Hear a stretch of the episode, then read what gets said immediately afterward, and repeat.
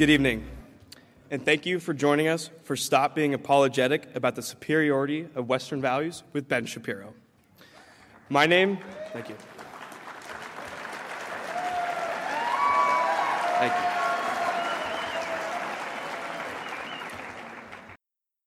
Now, it is my pleasure to introduce our speaker. Ben Shapiro is the co founder and editor emeritus of the Daily Wire and host of The Ben Shapiro Show, the largest and fastest growing conservative podcast and radio show in the nation. In addition, he also hosts Facts, The Search, and The Sunday Special. YAF is very grateful to be the exclusive home of Ben Shapiro's campus lectures. Making his first appearance at UW since 2016, please help me give a warm Wisconsin welcome to Ben Shapiro.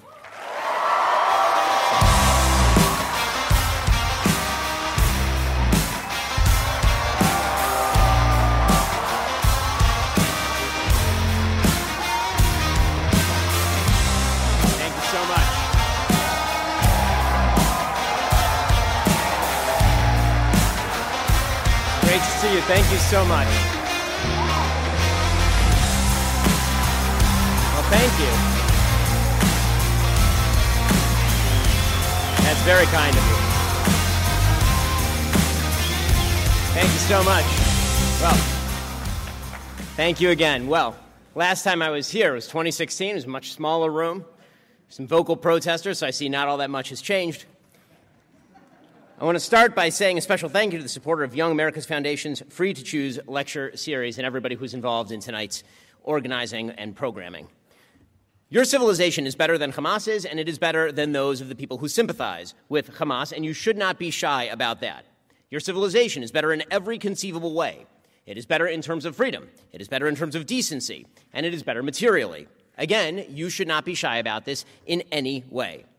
Hamas's morality is evil.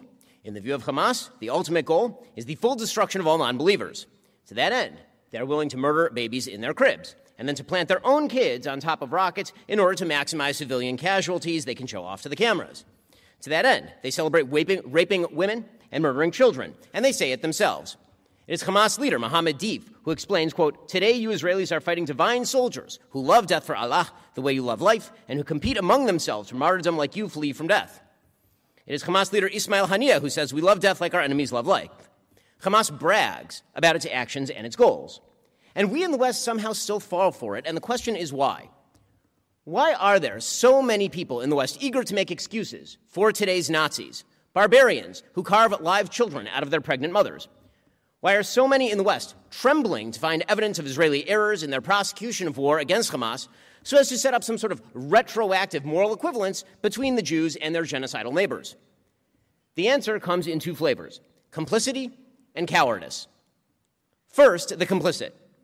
There are those in the West who are perfectly willing to side with Hamas, perfectly willing to parrot all of their evils, to repeat all of their propaganda, all of their lies, because they do agree with Hamas about one key notion that the West is evil and exploitative.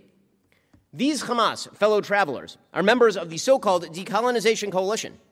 They believe that the West, because it has been uniquely powerful historically, is also uniquely bad and uniquely sinful, and thus it must be torn down. They endorse the language of radical terror supporter Frantz Fanon, who declaimed in the 1960s that colonially oppressed peoples should, quote, utilize red hot cannonballs and bloody knives to destroy their colonizers. And they endorse the ideas of Jean Paul Sartre, who argued, quote, killing a European is killing two birds with one stone, eliminating in one go oppressor and oppressed, leaving one man dead and the other man free. Those who are powerful are the colonizers. Those who are powerless are the colonized. Everyone powerful is an oppressor, everyone powerless is oppressed. Thus, we see the bizarre spectacle of queers for Palestine. People with LGBTQ plus minus divided by sign flags marching alongside those with Palestinian flags, who would quickly murder them if they gained power over them. The fellow travelers fill the streets these days. There's a reason the Black Lives Matter movement, with all of its violence and its lies and its falsehoods, declared itself in solidarity with Hamas immediately after the atrocities of October 7th. The coalition is real, and it is, in fact, disgusting. And then there are the cowards. The cowards have spent generations apologizing for Western civilization. They've refused to acknowledge two obvious truths. First, that Western civilization has, of course, committed atrocities and evils in the past. And second, that nevertheless, Western civilization is in fact better than its competitors. all civilizations throughout time have attempted to engage in colonization and exploitation. Only one civilization has spent its own blood to free slaves throughout the world. All civilizations have engaged in ruthless suppression.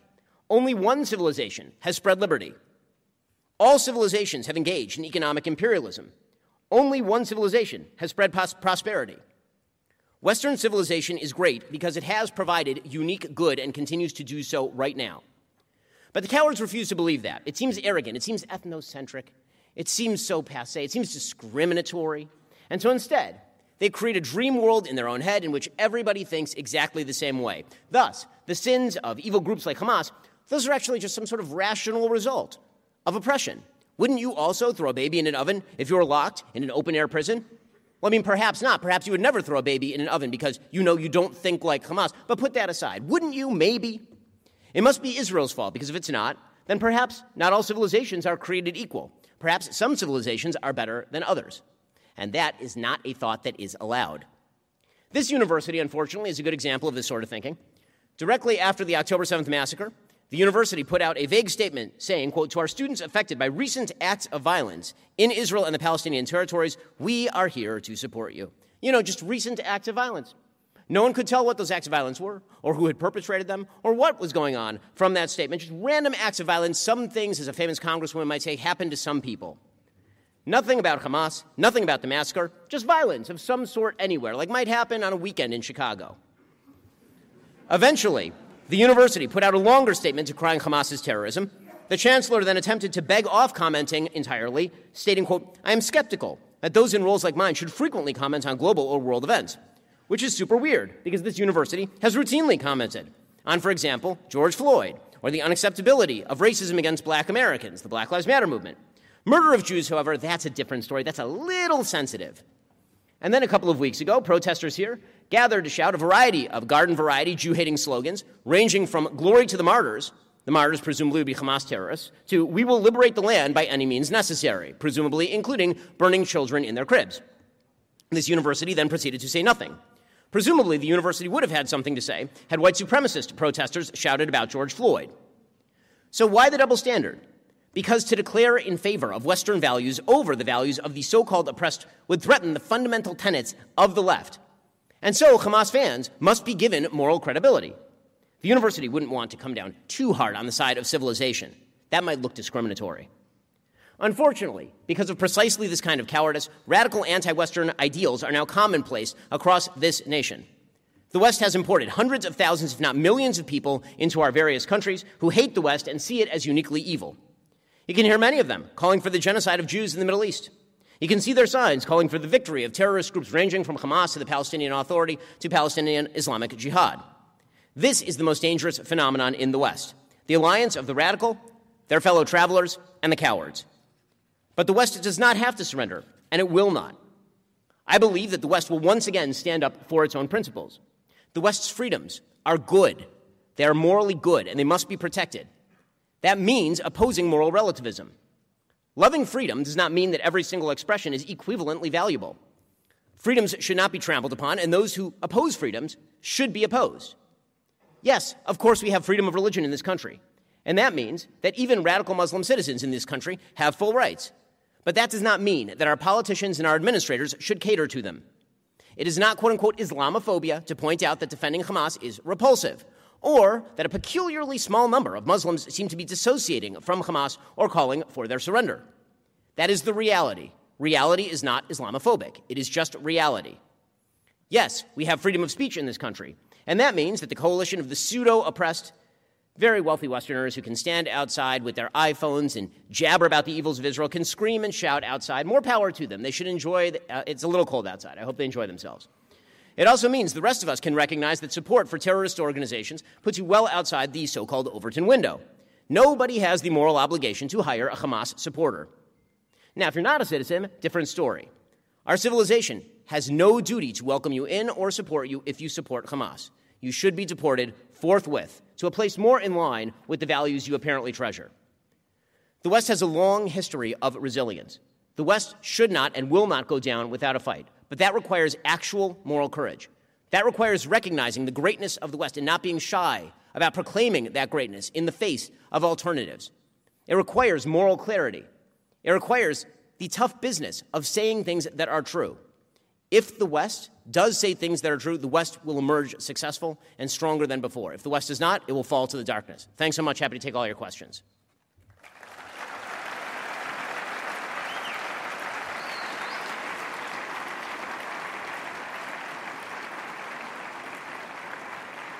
And as always, if you disagree, you go to the front of the line.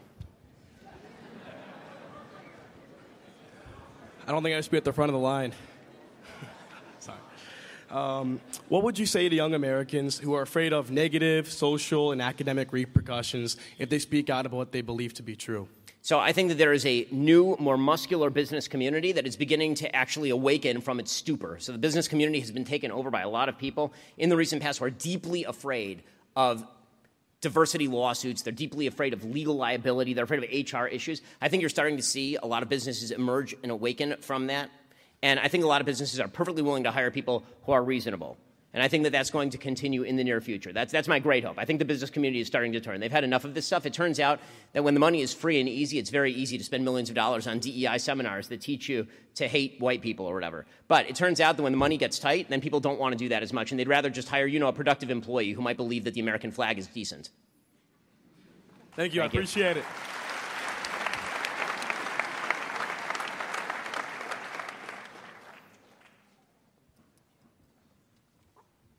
Hey Ben, um, this week in Israel, they reported that like 76% of Israelis thought that Netanyahu should step down, and I'm curious, like, because Israel doesn't have a figurehead like Zelensky to rally around, is Netanyahu doing more harm than good? Also, I'm curious if you would have on Dean Phillips for a Sunday special. Uh, so I'm not really aware of Dean Phillips other than he's running against Biden, right? That, that's, that, that's the guy. I didn't hear of him until he ran Right, against right. Biden. So sure, I guess why not? I mean, sure, yeah. okay. But in any case, um, as far as Netanyahu, the reason that Israelis are very anti-Netanyahu is that Israelis actually are reacting the way that I would hope that Americans reacted to bad presidents, which is when a president fails, they get very angry at it. So this is the single greatest security failure, failure in Israeli history. And so even a lot of people who voted for Netanyahu in Israel are now very anti-Netanyahu. Now the way that it works in Israel is because they have a coalition government, they actually have to have a vote of no confidence, and then a majority has to vote Netanyahu out. That's not going to happen right now. But whenever people on the left or in the media start talking about the right wing Netanyahu government, that's ridiculous and ignorant, considering that right now they have a unity government that includes Benny Gantz, who's on the center left. Right? The fact is that Israel has come together in incredible ways in the after. It, it reminds me of, of 9/11 in the United States. Like people came together for a hot second here. I think it's going to last a lot longer there because the truth is that as devastating as 9/11 was for the United States, Israel's a much much smaller country. And so in terms of sort of the feeling of insecurity. They're also surrounded on every border by, by people who don't like them very much. Uh, and so I, I think that the, the future of the state of Israel is going to be a lot more unified. But yeah, I mean, Netanyahu is going to take a serious political hit at some point in the future. What Uh, like internationally? Uh, I mean, internationally, I think people are looking for an excuse to, to be putting pressure on Israel because the easiest solution is always weapons down, everybody calm down, a few Jews got killed, but whatever, we don't want this thing to escalate. The reality is, what is in the best interest of pretty much everybody, except for the Iranians, is for Hamas to be destroyed completely and utterly. That's in the best interest of the Europeans. It's in the. It's in everybody's best interest, including, including by the way, Sunni governments.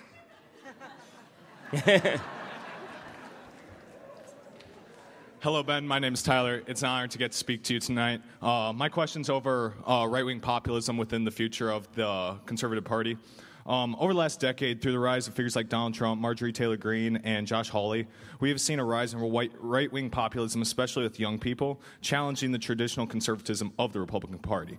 What do you think will be the outcome of this internal identity struggle for the party as a whole? So the, the, the weird thing that's, that's so strange about, for example, the triumvirate of people you, you just mentioned, Trump and Marjorie Taylor Greene and Josh Hawley, is there are actually pretty significant disagreements between them on policy. Foreign policy would be a good example. Trump, for example, was extremely pro-Israel. Marjorie Taylor Greene is kind of somewhere there, and Hawley is, is pro Israel, but also tends to be more isolationist generally than Trump was on foreign policy. When it comes to spending habits, Hawley is, is less big government than Trump is. What, is what, what populism is is a tactic, it's not an actual philosophy. Populism is just a tactic where you basically say the people are the, are the final repository of all wisdom, and so I'm going to you, the people, as opposed to the elites. And you can see populism used by, for example, Bernie Sanders, right? This is Sanders' shtick also. It's just from the left. And so I'm not sure what to make of populism as a political movement in terms of its actual policy recommendations, because you do see a wide variety of figures who have tried to kind of engage with that populist wave. I think the Republicans who dismiss it, who pretend that they don't have to speak to it, are going to do very poorly. At the same time, I don't, I, I don't think that Trumpism is a philosophy. Trumpism is an impulse. And I, think the impulse is sometimes good, but it's, it's reactive, it's reactionary in nature. And so that's why, for example, you'll see in the Republican Party that the more somebody is criticized, the more Republicans start to resonate to that person, whether or not they're dumb. Right? This happens a lot. Like you'll, you'll have Lauren Boebert, and Lauren Boebert. I mean, I, I, hate to break it to you guys, Lauren Boebert ain't like the brightest egg in the in the carton. And and I mean, just Google Lauren Boebert Beetlejuice concert. In, in any case, Lauren Boebert, like there's a mass support for her that came out from kind of the hard right once she was attacked by the left. And you know, it seems to me that we shouldn't measure the greatness or goodness of our politicians by how much the left hates them. That can be an early indicator that maybe they might be worth looking at, but that shouldn't be sort of the final judgment call. They really, really hate this guy, therefore he is good. It, it seems to me that, that they really, really hate that guy, therefore they hate that guy, is more accurate. Thank you very much.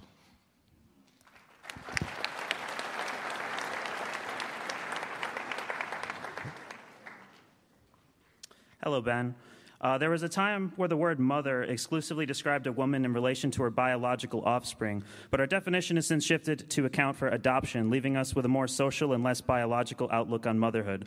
My question for you is how affirming transgender identity is such a threat to biology when we have clear precedent for similar shifts in language? Okay, so usually there is a distinction. You, you can call somebody mother, but then an adoptive mother is not going to be insulted when you say biological mother. Right? An adopted mother is not going to say the biological mother is an inappropriate term. The trans movement claims that the term biological female is somehow offensive. The, the trans movement will claim that female encompasses not biology somehow. It's, it's a bizarrely illogical categorization. So the trans movement is not a threat to biology. Biology is biology. People will continue to reproduce. I mean, some of us. But in any case, the, the no implication made. But in any case, the, so, some people will, people will continue to reproduce. Those reproductive, these, those reproductive relationships will be almost entirely male female. Uh, the, the, the, only exceptions would be in vitro or artificial insemination, which will be extraordinarily tiny percentage of, of actual inseminations and pregnancies. So biology is not threatened. Truth is threatened. I'm not worried about biology being threatened. If you want to threaten your own biology, I mean, that's, that's your prerogative. But truth, the idea that male refers to a biological a biological category as opposed to an idea that you have in your head that is unverifiable by any sort of objective reality. That is something that, that nobody who cares about truth should acquiesce to. The entire, the entire way that we communicate is through words that have mutually agreed upon definitions. And the definition of a word cannot be a, a, in, in Ouroboros that eats itself. It can't be a woman is anyone who says they are a woman, which is a woman. It's completely circular. That has no definition. If you want to define a category, the category has to have definition. And any attempt to broaden that category out to include things that are clearly not in that category, and in fact, there are only two categories, male and female, they're actually in the other category, that, that is a fundamental assault on the truth, and nobody should accept that. Um.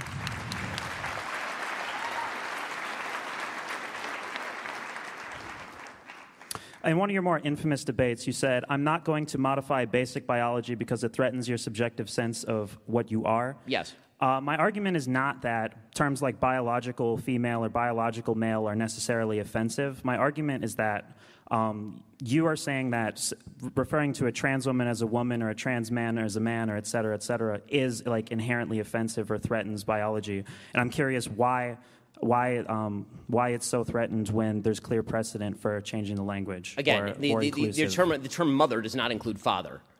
Every category has to have boundaries. The boundary of female starts at male. And when you start including male in the category of female, you are threatening biological definitions as well as basic truth. Well, you could say the category of mother starts at conception or, you know, a biological relation to an offspring. But as we know, um, but again, the idea that you are, but the, again, the, the idea of motherhood being the act of mothering, right? And that is, is a female. A female does the act of mothering. You can say that a female who does the act of mothering is a mother, but you also have a special category called biological motherhood. I'm not going to say that an adoptive mom and a biological mom have precisely the same definition. They don't. They're underneath a subset of category called motherhood. That motherhood sometimes involves birth, sometimes it does not, but it certainly involves being a female. What do you think about the distinction between cis women and trans women? Explain. Um, well, you're saying You're saying that um, you're saying that a more inclusive usage of the word mother isn't particularly offensive because we also have biological mother. Um, Yes. We've offered the term cis woman, and even biological woman or assigned female at birth. We've offered a variety of terms that Okay. properly categorize people. Again, who, you cannot extend the term woman to apply to a biological male. Every category has an endpoint. If there are only two categories, male and female, and you say that female now is in this category, there are no definitions. There are no definitions. I mean, to, to paraphrase my friend Matt Walsh, I'm going to need you to explain what a woman is without reference to the word woman.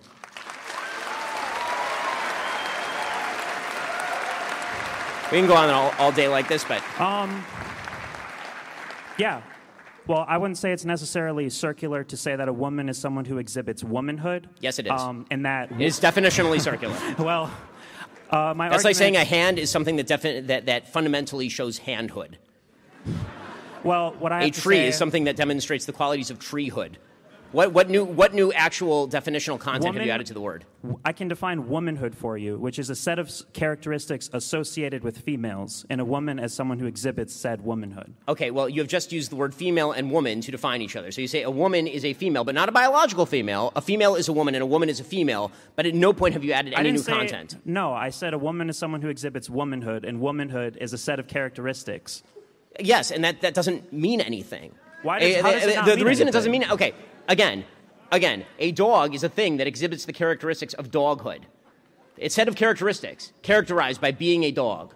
I've added no content to that. If you have no idea what a dog is, you still have no idea what a There dog are, plenty, is. there are plenty of labels that refer to concepts. This is not a new thing. It's not a label referring to a concept. It's a label that's referring to the same word as the concept. You can't do that. I'm That's not fundamentally circular. To the same word. I'm- I'm saying that womanhood. You have not defined even womanhood. You said a set of characteristics that applies to females, and then you're applying it to males. So clearly, this is nonsensical. I'm sorry that it doesn't. I- I'm sorry that, that your that your attempts to worm a definition into nonsense are not succeeding. But like, I can't make that fit into logic because it doesn't. I mean, I'm sorry.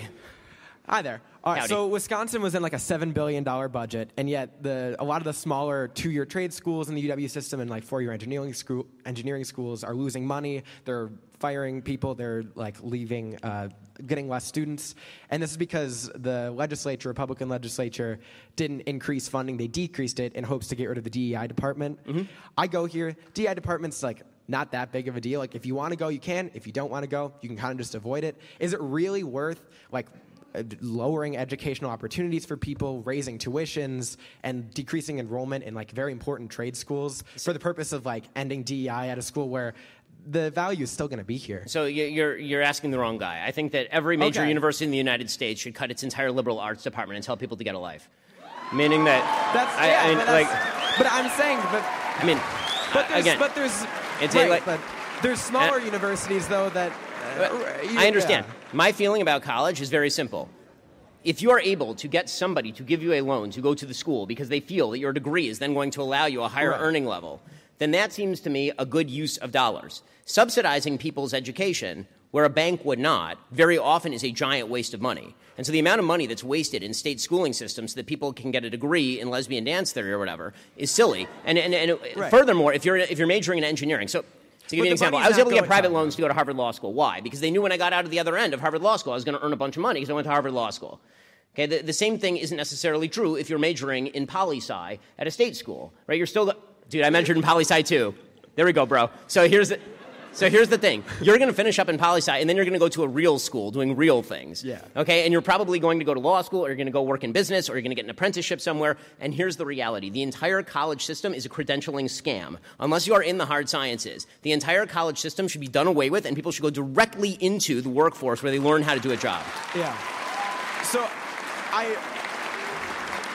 If, if you want me to like go back, I can. I feel like you didn't fully answer my question because I'm more saying I agree with you that like trade schools are really important for a community, but I'm saying that the smaller ones rely on like the subsidies from the government to stay afloat, and they're currently not getting it because of like this like moral war between like Robin Vos and the Republicans and Right. the Tony Evers about like you know DEI here. I feel like there's a ton of people who don't really care and they want to go to a smaller school in their hometown and learn how to do a trade. I hear you, and and, can't. I, am just saying I'm more Right. extreme than the Republican legislature, and I would slash and okay. burn my way through Fair the college enough. budgets. Fair enough. All right. All right. That's hey, you have a good one.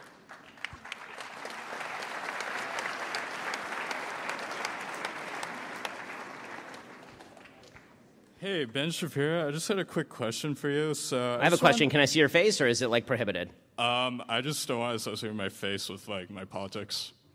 Is there a reason for that? I just don't want like worried about my career. Is that okay? Um, well, it depends about what you're what you're about to say. okay, so can I just ask it?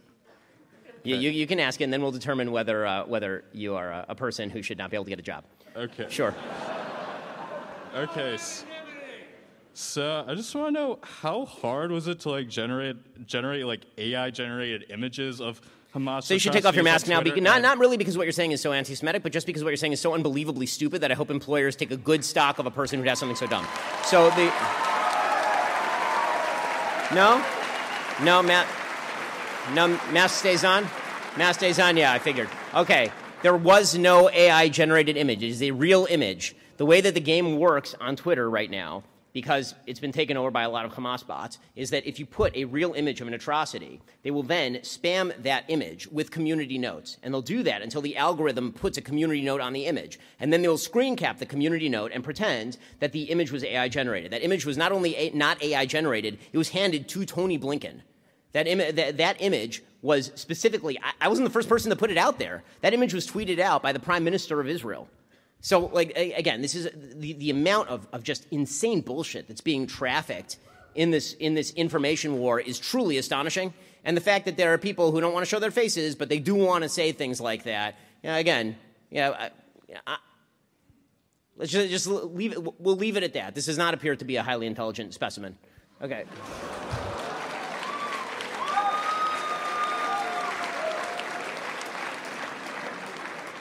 Hey, Ben, my name's Luke, and I'm not scared to show my face out here. Well, I appreciate that. Uh, disregarding the popularity going into the 2024 election, who do you believe it would be best fit to be the next president of the United States? Who would be best fit to be? I mean, put it, putting aside the Other popular... than yourself.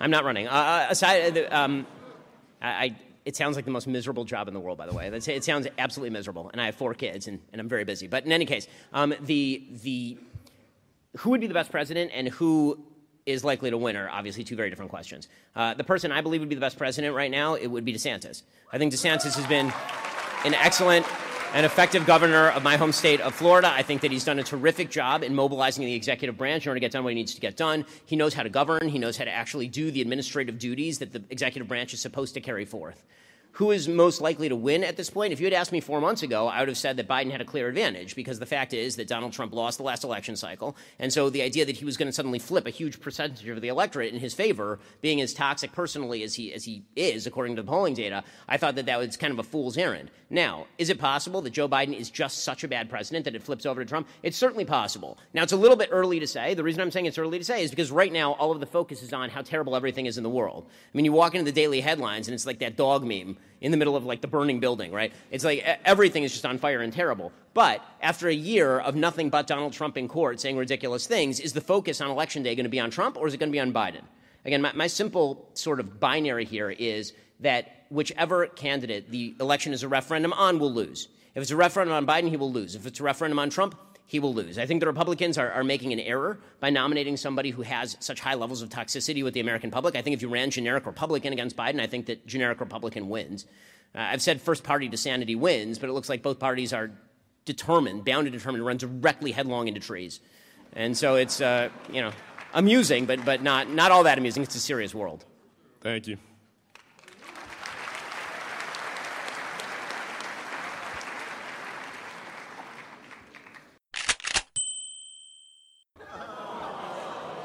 Okay, so.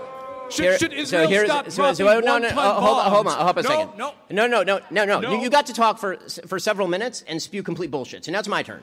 So because that's how this works. This is a dialogue. This is a dialogue. No, so let me explain. Okay, here is my perspective.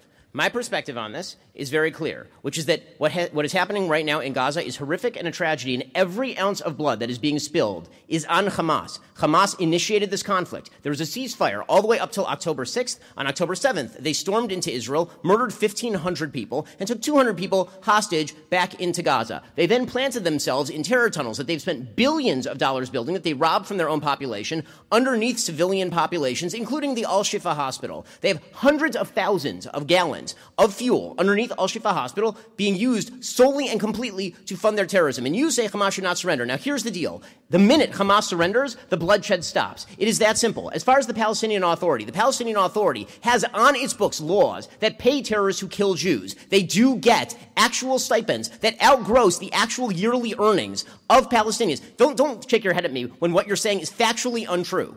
So, what is going to happen next after Hamas is gone? The answer very much depends on whether the Palestinians ever decide to put in place a government that is willing to not attempt to genocidally exterminate the Jews. Israel pulled out of the Gaza Strip in 2005 completely. There were no Jews in the Gaza Strip in 2006. The United Nations Security Council still considers them an effective occupier when they control the ports, the air spaces, all the ter- ter- Okay, so, so number land. one, you have You're to control. Incorrect. They're incorrect on that fact. On what that you're fact? presenting as a fact. On It's what not a fact? They did pull out. They pulled out physically, but they Oh, control. but not mentally or emotionally.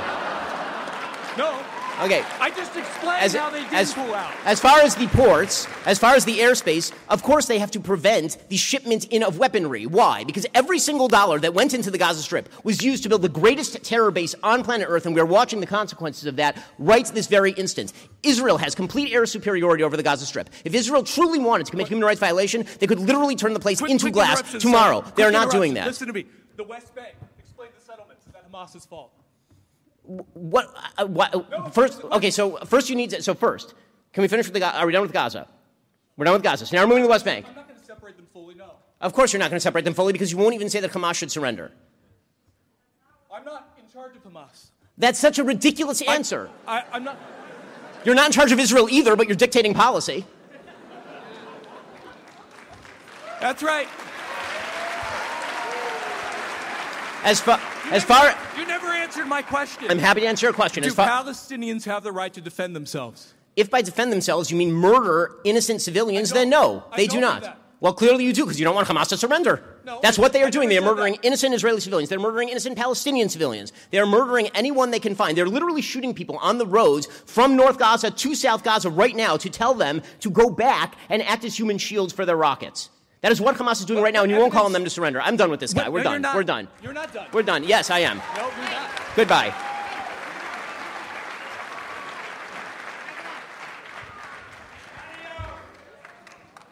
Hi, Ben. Oh my gosh, I can't even believe I'm talking to you right now. I'm such a big fan. Thank you. um, I like the shirt, by the way. That's very thank funny. um, okay, so right after 9 11, the whole country united. Do you believe that there has to be a large scale terror attack like 9 11, God forbid, um, to unite the Americans or the American youth specifically in patriotism, or is all hope lost for a united nation? Um, I hope that it doesn't take something like that. And frankly, I'm not sure that a mass terror attack in a specific area of the country would do it. I think that the, the reality is that maybe the only thing that can unite the American people at this point is a true existential foreign threat. So Israel is a good example of this just because what's happening right now is a true existential threat to the state of Israel. It's not just a massive terror attack. Israel's experienced many of those. It's that Israel has on multiple borders serious existential threats. The United States, we are the luckiest people in the history of the world. Seriously, America is blessed by God. We have on two sides of ocean. That's true economically and it's true morally. It's just it's an amazing place. But geographically speaking, we're blessed on two sides by ocean, one side by Canadians and one side by Mexicans. And so what that means is that there are no true existential threats to the United States, and we don't tend to feel it that way. And what usually causes unity is a feeling of existential threat, which is why, since the fall of the Soviet Union, there really has been no serious internal unity in the United States. Now, it's unfortunate that that's sometimes what it takes. The, the, the threat of a rising China could theoretically create something like that. But it's, you know, I, I think that the, the future of the United States, if we are to unify in a way that doesn't require serious violence, which God forbid, uh, then I think that what's going to have to happen is a devolution of authority to more local levels, a minimization of the federal government, and then everybody's just going to be like, okay, I don't really care as a person in Wisconsin what's happening in California, and I don't really care as a person in Florida what's happening in California, and vice versa. And that way we can say, okay, you know what, we have sort of a baseline level of things that we agree with, things like free speech or freedom of practice of religion, and otherwise we're just going to leave each other alone. That's the only way that you're going to get true unity in the United States. But I mean, yes, I think that as the country divides, the seriousness of what it would take to, to bring us back together grows, and that's, that's a scary thing for sure. Thank you, you're the best. Thank you.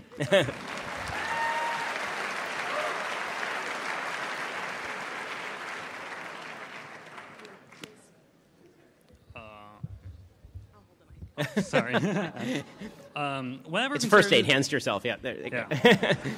Whenever conservatives talk about the Middle East, they all they often like to champion around the superiority of Western values, those of freedom of expression, freedom of speech. I agree wholeheartedly with all of these things, but I think we've seen in a couple months prior to this, for anyone with a good memory, uh, that conservatives have been, in a certain way, very much against freedom of expression, specifically a certain kind of expression, which is, I would say, gender expression. Uh, you on your show a couple months ago said that you thought it was fine for sort of local municipalities to say a law that would ban women from wearing a type of clothing that men wear or men wearing a type of clothing that women wear would not be sort of in the bounds of the First Amendment because the First Amendment uh, refers to laws made by Congress. So I'm wondering, with these sort of anti-drag laws, with laws that might uh, ban people from wearing certain types of clothing, do not do these not go against these sort of uh, Western values of freedom of expression that conservatives usually champion and the freedom for LGBT people when we talk about in comparison to the Middle East, as we have just done in this sort of So it's a, you good- just it's a great question. I don't believe in freedom of expression. I believe in freedom of political speech. There's a difference. The founders believed in freedom of political speech as well. That didn't mean that you got to dress up naked on a street corner, right? Because the fact is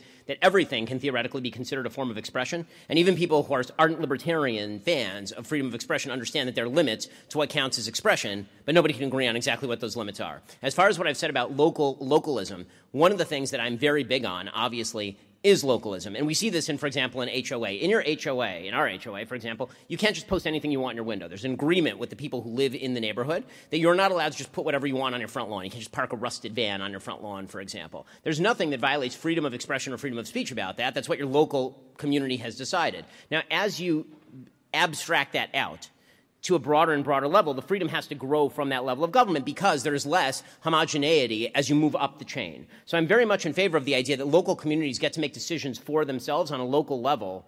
But as you abstract up the chain with more and more people who are not like you, the government has to take a lighter and lighter hand. So when it comes to, for example, broad statements like freedom of speech or freedom of expression, I would say that not every space, I mean, the Supreme Court has said this, not every space is created equivalent in these circumstances, right? In your apartment building, you can't just stand in the bottom floor and hand out political literature very often, right? I mean, the, the person who runs the apartment building will kick you out. You're not allowed to do that. There are certain spaces that are considered okay for this and certain spaces that are not considered okay for this. So the idea, again, that there's sort of a flat, one size fits all freedom of speech provision, and it doesn't rely on place and it doesn't rely on locality and it doesn't rely on le- le- level of government, it, it- doesn't speak to how government actually works or the aspirations of, of human beings. I think, for example, that zoning laws are a pretty great way of preventing quote unquote freedom of expression. And I think that local communities should be able to, for example, not have a pot shop directly next to a school. And it's a pretty significant encroachment on, on the pot shop's freedom of expression. They can't even sell their pot right next to the school. But again, I think that we, we, get, we, we understand that when it comes to local communities making rules for themselves, because you have the ability to do what I did, right? I didn't like the rules in California, so I got up and I moved. In the United States, I can't really do that, right? That's why I'm very, very skeptical of free speech laws at the federal level. But I'm much less skeptical when it comes to a local school board deciding what it wants to teach. If I don't like it, I can always move to the next town. Yeah. Uh, I mean, some of those don't really fit within the bounds. If you want to talk about like an apartment building, obviously that's a private residence. Free speech just doesn't really apply Okay, there. but there are time, space, and manner restrictions even at the University of Wisconsin, right? Uh, sure. There I mean, there's a public school in here. If you protest right now and you start screaming and disrupting, they'll take you out. That's, that's expression. Yeah. Um, but I, I wonder if, like, let's say you had a neighborhood in California, they said, you know, we're really offended by all these MAGA hats, we're going to ban you. If you, maybe a city, maybe even a state did this, like, if you wear one, we're going to throw you in jail. Obviously, we're opposed to this. I'm not sure I, I get the argument that, like, the more you shrink it down, the less freedoms you have. Well, the more you shrink it down, the more, the more ability you have to shape the community around you. In your family, for example, you have a lot of ability to shape the community around you. As far as MAGA hats, again, when it comes to core political expression, that is what the founders were attempting to preserve. And I think that we've now broadened that out to include everything up to and including your ability to view pornography, which I don't consider core political expression, and neither were the founders. Um, well, it's kind of an interesting point. I wonder if political expression, just your ability uh, to like wear certain things, even the act of wearing those things, you could argue is like sort of a form of protest against the ability to wear these things. Uh, for example, uh, Matt Walsh, who's you know kind of a I know a friend of yours. Uh, you've said you've hated him several times, so you know. Oh, I'm no, no, no. sure. Knowles I hate. Walsh I'm indifferent about. Oh, okay, okay. Um, he once, so I remember Lizzo had some drag queens on stage, and he said like lock her up because there was an anti-drag bill in Tennessee. But I would say that's sort of a, well, I would think it's fair to say she was making a political Well, statement. the, with the that. anti, the, she was making a political statement. The anti-drag bill was directed at exposure in front of children. Right? That's what the law actually was. It was exposure of people dancing in, in sexualized outfits in front of children. That's, that's what it was. And so she was doing it in front of kids. If she did it in front of adults, I think that's protected by the First Amendment. But you Yeah. can see, like, bottom line, I don't think your question's bad. I just think that it's a little messier than I think that everybody wants to make it out to be. Sure. I, I'm not sure with the um, the, the whole children thing. Um, I want okay. um, but it's like I don't know how much we can sort of shrink like expression when it comes to kids. Like I'm very skeptical of like um, like ratings for movies for comics, the comics code. Like how much can we shrink free speech just because children are watching? Oh, I think like, an awful lot. I mean, depending on how exactly we're appealing to kids, I think it's very, very important. I appreciate the, I appreciate the question.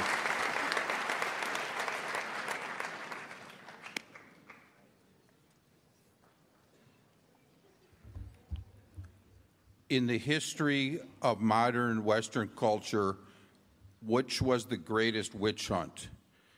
The trial of Trump? The trial of Galileo? Or the Salem witch trials?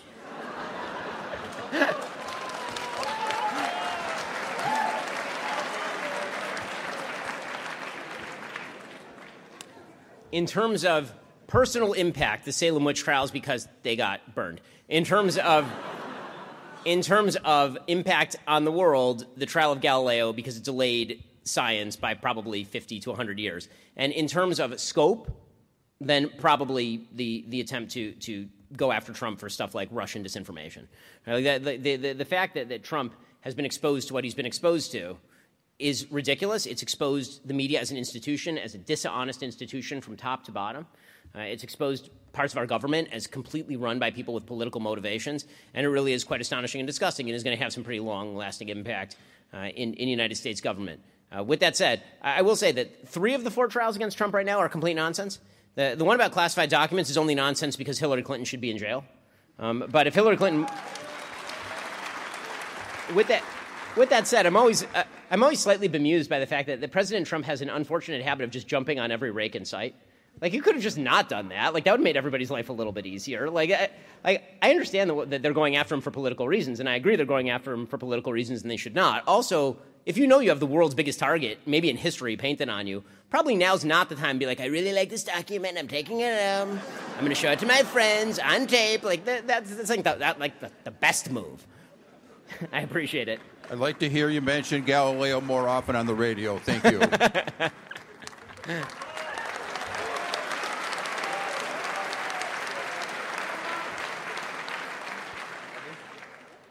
Hi, Mr. Shapiro. Thanks for coming out.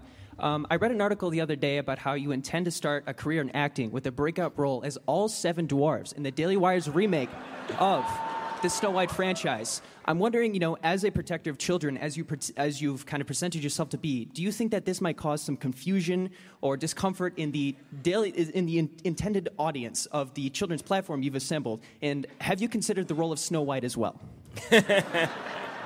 So I too enjoy the Babylon Bee, which is where that article is from.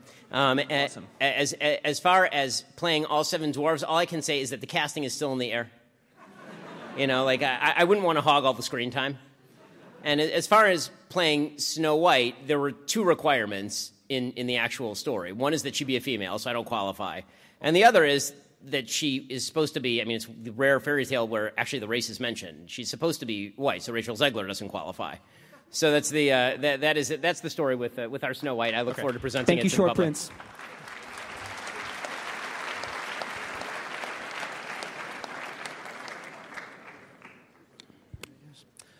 Howdy, uh, long-time watcher actually. Uh, so recently, you, uh, your company purchased the rights to the Atlas Shrugged movie. Uh, I wanted to know first how that's going along, and then secondly, your company, being the fastest-growing conservative podcast in America, uh, right-leaning, conservative, religious, you an Orthodox Jew, um, a few Catholics, Protestants, highly religious. The book itself has a lot of themes that are not antithetical to the religious side, specifically idolatry, greed, pride. These things are put on display as goods, not bads. So I was worried, and a large amount of the objectivists were worried that you might be Christian washing the book. We were just hoping that, are you going to be keeping it? So I'm not personally writing the script. Right. Um, as far as as far as you know, the people who uh, we're not far enough in, along in the development process uh, to to kind of give you an answer to like the specifics on it. But I think the idea is that it's going to be true to the book. I mean, all of us, even those of us who disagree with objectivism, and I have severe disagreements with objectivism. If you want to watch me debate Yaron Brook about this, right? We had a long conversation about this. Um, you know, I I think that the the people who get, sold us the rights obviously have a large stake in us being as accurate as possible to the themes of the book, even if we disagree with the themes of the book. So, in moving forward with that, that, that, that would be our intention. Cool. And one last question: Could you consider Ryan Gosling for Hank Rearden by any chance? I think he'd be a perfect actor for that role. Uh, well, I mean, we're going to need a few more subscribers before we can afford Ryan Gosling in that role.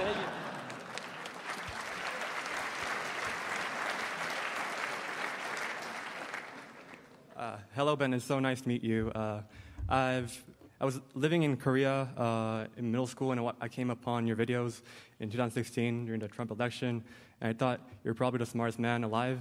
Um, fast forward a few years, you're one of the most uh, influential conservatives in the world. And uh, personally, as a Christian, I pray that one day you come to faith in Jesus. That's nice of you. I appreciate it. Uh, no, seriously. Yeah. Uh, I'd yeah. rather you pray for that than pray for what most of my other opponents pray for. So. Yeah. It's okay. I, I don't want you to go to hell, right? So, I know, that's why I appreciate the sentiment. Yeah. Um, so uh, my question is, uh, what is your ultimate objective or goal you aim to fulfill through your career, and uh, what motivates you the most? So, I mean, the, the thing that I hope to do, obviously, which I try to do every day, uh, is bring as much truth as I can to an audience, even when they don't like it. One of the things I sort of pride myself on in doing the show is that there are going to be times where I piss off my audience because I disagree with what, what I know many of them think. And if I think that it's true, I'm going to try and say it anyway. And so I really take a lot of pride in that. But as far as sort of broadening out the, the scope of who conservatism appeals to, that's something I'm also very much focused on, which is why, for example, I hope that in the future we're going to be doing you know, foreign language stuff because I don't think the language of conservatism is specific to English. I think that that would be a great thing to do. Our, our goal in the end is obviously to convert as many people as we can uh, to, to the political and Judeo Christian worldview that we think is correct uh, in, in life and, and bring people fulfillment that way. I mean, that, that's the goal. I think we've been successful in doing that so far, but I hope that we're only just beginning in that, in that process. Yeah, thank you. Thank you.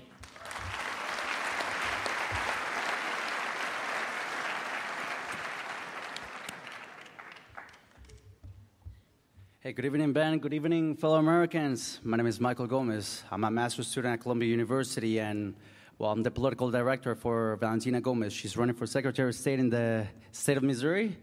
And well, my question for you, Ben, is how do we begin exposing and prosecuting the people and the bands like BLM uh, that start breaking down our offices, uh, our government offices are preaching to the White House and, take, and dressing up as women and taking over women's sports. Because I'm a former NCAA Division One swimmer, so is my sister.